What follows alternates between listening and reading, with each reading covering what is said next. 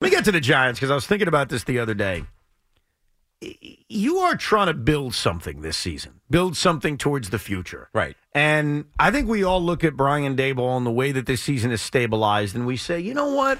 Dave's has done a pretty good job. He has. He's done a pretty good job of stabilizing things with this franchise. But there's one thing Brian Daboll has failed to do. And he's not only failed to do it, Tiki, mm-hmm. he's failed miserably at doing it. And you know what that is? Catching up in the division. Catching up in this division against specifically the Dallas Cowboys and the Philadelphia Eagles. The New York Giants over the last two years have now played four games against the Dallas Cowboys. They have lost all four games. They have been outscored 140 to 53.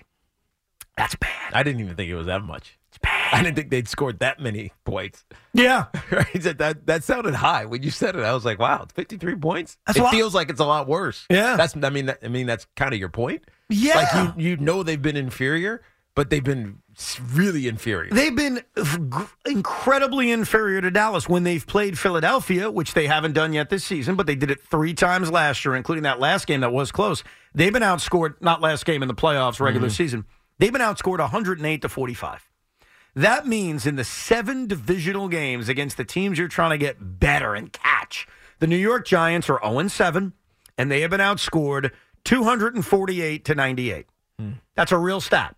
248 to 98. If you average that out, like the average final score when you play the Eagles or Cowboys, it comes up to 35 to 14.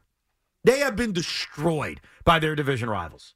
So, A, to prove that you can actually compete against these teams, and then B, the Eagles look vulnerable. Mm-hmm. They look like a team you can play Wait, with. Don't say that you're gonna like pretend that this is a game that the Giants can win. I all I've said so far, Tiki, is you have to at least show you're somewhere in the same league as Yeah, this team. especially because this game matters for the Eagles. Yes. It's not it's not a laydown game for the Eagles. They're not running away with the division like they were for a point when they were 10 and 1 Yes. and finding ways to win every game. Right? They lose to the 49ers, they lose to the uh, they lose to the Cowboys, right? They just lose to the uh, Seattle Seahawks, which are definitely not a team that should be on their level. So they seem like they're a vulnerable team at this point in the season. Right. Now the question is, what do the Giants do about it?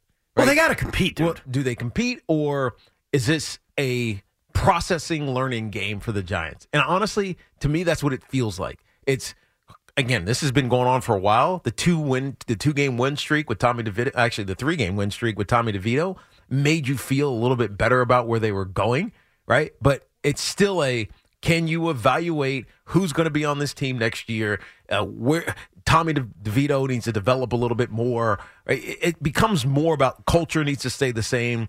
All of that is what I look at for these last three games in the New York Giants. I know what you're saying about winning and competing with the Philadelphia Eagles. To me, it's more about evaluating talent. Well, but you know what I think is related to this? And I'm not a moral victory kind of guy, Mm-hmm. but if you lose to the Philadelphia Eagles 23 20 on a late field goal, not that any Giant fan should be happy. Your Christmas should basically be ruined.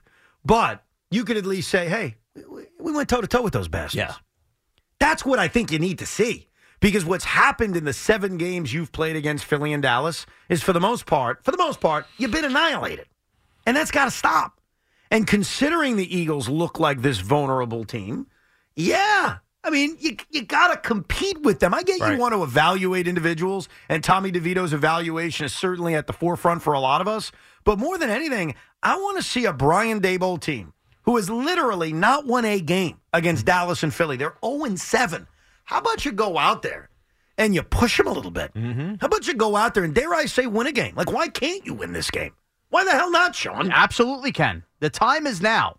And by the way, this should be the kind of game that not only can you be in because the Eagles are struggling and you might be catching them at the right time, a nothing to lose kind of game in terms of fourth downs and stuff like that. What was the little giant saying? The most dangerous thing is playing a team with nothing Yeah, to lose. yeah. Like there should be even more of a reason you're in this game because you shouldn't have to approach it from a conservative, scared level as well. Right, and there's motivation because you ruined the Eagles season.